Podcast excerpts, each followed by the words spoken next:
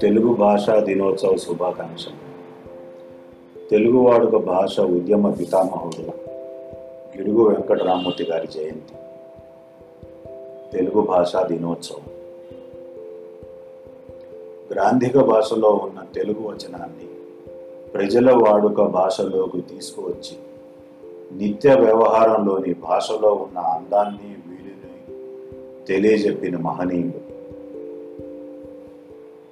ఆంధ్రదేశంలో వ్యావహారిక భాషోద్యమానికి మూలపురుషుడు బహుభాషా శాస్త్రవేత్త చరిత్రకారుడు సంఘ సంస్కర్త హేతువాది.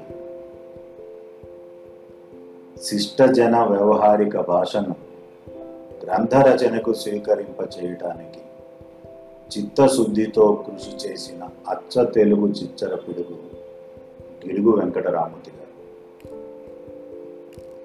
గిడుగు ఉద్యమం వల్ల ఏ కొద్ది మందికో పరిమితమైన చదువు వ్యావహారిక భాషలో సాగి అందరికీ అందుబాటులోకి వచ్చింది. పండితులకే పరిమితమై సాహిత్య సృష్టి సృజనాత్మక శక్తి ఉన్న ప్రతి ఒక్కరికి వీలైంది.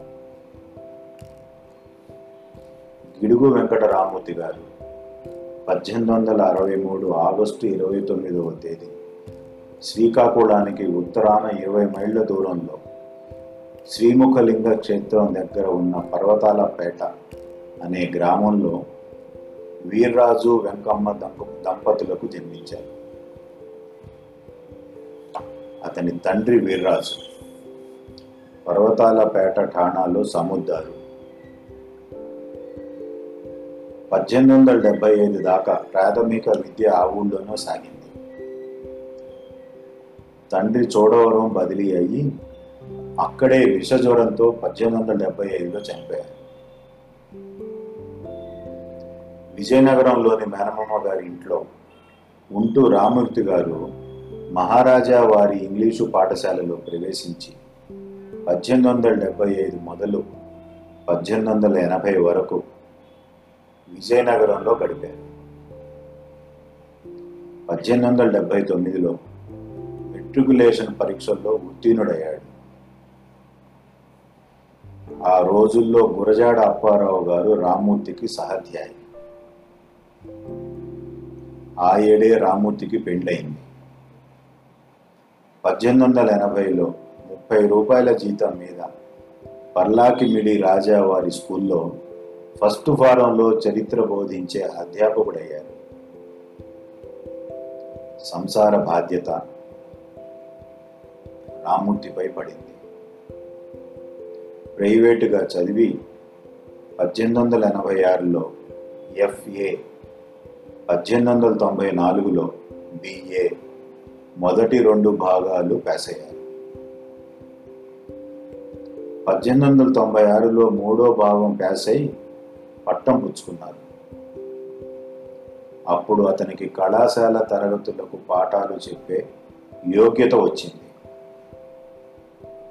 ఆ రోజుల్లోనే అతనికి దగ్గర అడవుల్లో ఉండే సవరల భాష నేర్చుకొని వాళ్ళకు చదువు చెప్పాలనే కోరిక కలిగింది.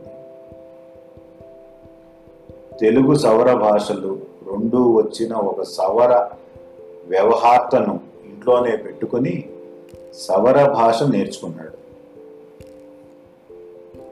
ఈ పరిశ్రమ చాలా ఏళ్ళు జరిగింది. సవర భాషలో పుస్తకాలు రాసి సొంత డబ్బుతో స్కూళ్ళు పెట్టి అధ్యాపకుల జీతాలు చెల్లించి సవరలకు వాళ్ళ భాషలోనే చదువు చెప్పే ఏర్పాట్లు చేశారాయన మద్రాసు ప్రభుత్వం వారు ఈ కృషికి మెచ్చి పంతొమ్మిది వందల పదమూడులో రావు బహదూర్ విరుదిచ్చారు భాష శాస్త్రంలో అప్పుడప్పుడే వస్తున్న పుస్తకాలు చదివి వ్యాకరణ నిర్మాణ విధానం నేర్చుకున్నారు. ముప్పై ఐదేళ్ళ కృషితో పంతొమ్మిది వందల ముప్పై ఒకటిలో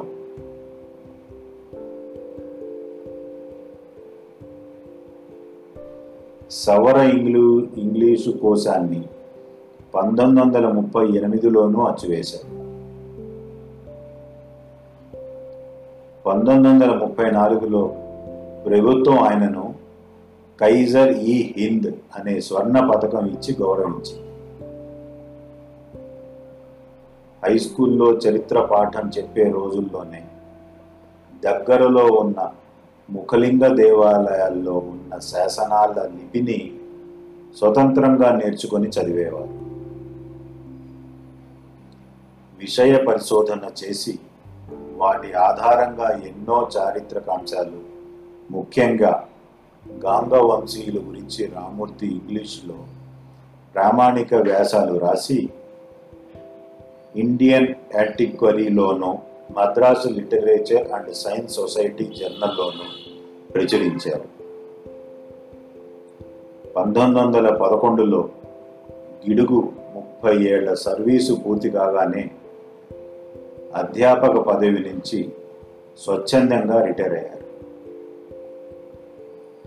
పదవీ విరమణ తర్వాత కూడా పంతొమ్మిది వందల పదకొండు నుంచి పంతొమ్మిది వందల ముప్పై ఆరు దాకా పర్లాకిమిడిలోనూ ఉంటూ మొత్తం ఆంధ్రదేశం అంతా సంచరిస్తూ భాష విద్య శాసన పరిశోధన చరిత్ర పరిశోధనలకు సంబంధించిన ఎన్నో ఉద్యమాలు తలకెత్తుకున్నారు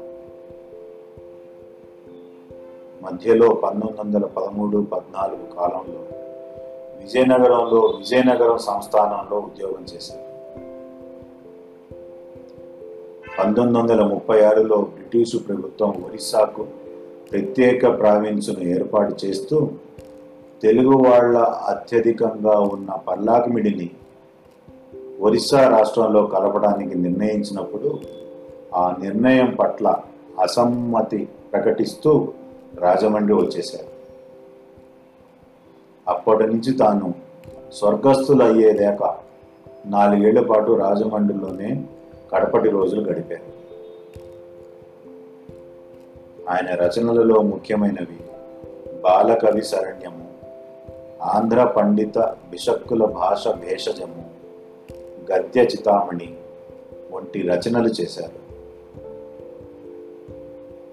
ఆ పుస్తకాల్లో వెలుగుచ్చిన భావాల సారాంశంగా పంతొమ్మిది వందల పన్నెండులో a memorandum of modern Telugu వెలువరించి ప్రభుత్వానికి సమర్పించారు పిడుగువారు. తెలుగు అనగానే ప్రజలకు స్ఫురించేది వాడుక భాష గురించి చేపట్టిన ఈ మహా ఉద్యమే. ఈ ఉద్యమం ఫలితంగానే నేను మనం పాఠశాలల్లో సమాచార ప్రసార సాధనాల్లో సాహిత్యంలో మాట్లాడే భాషను ఉపయోగించుకోగలుగుతున్నాం.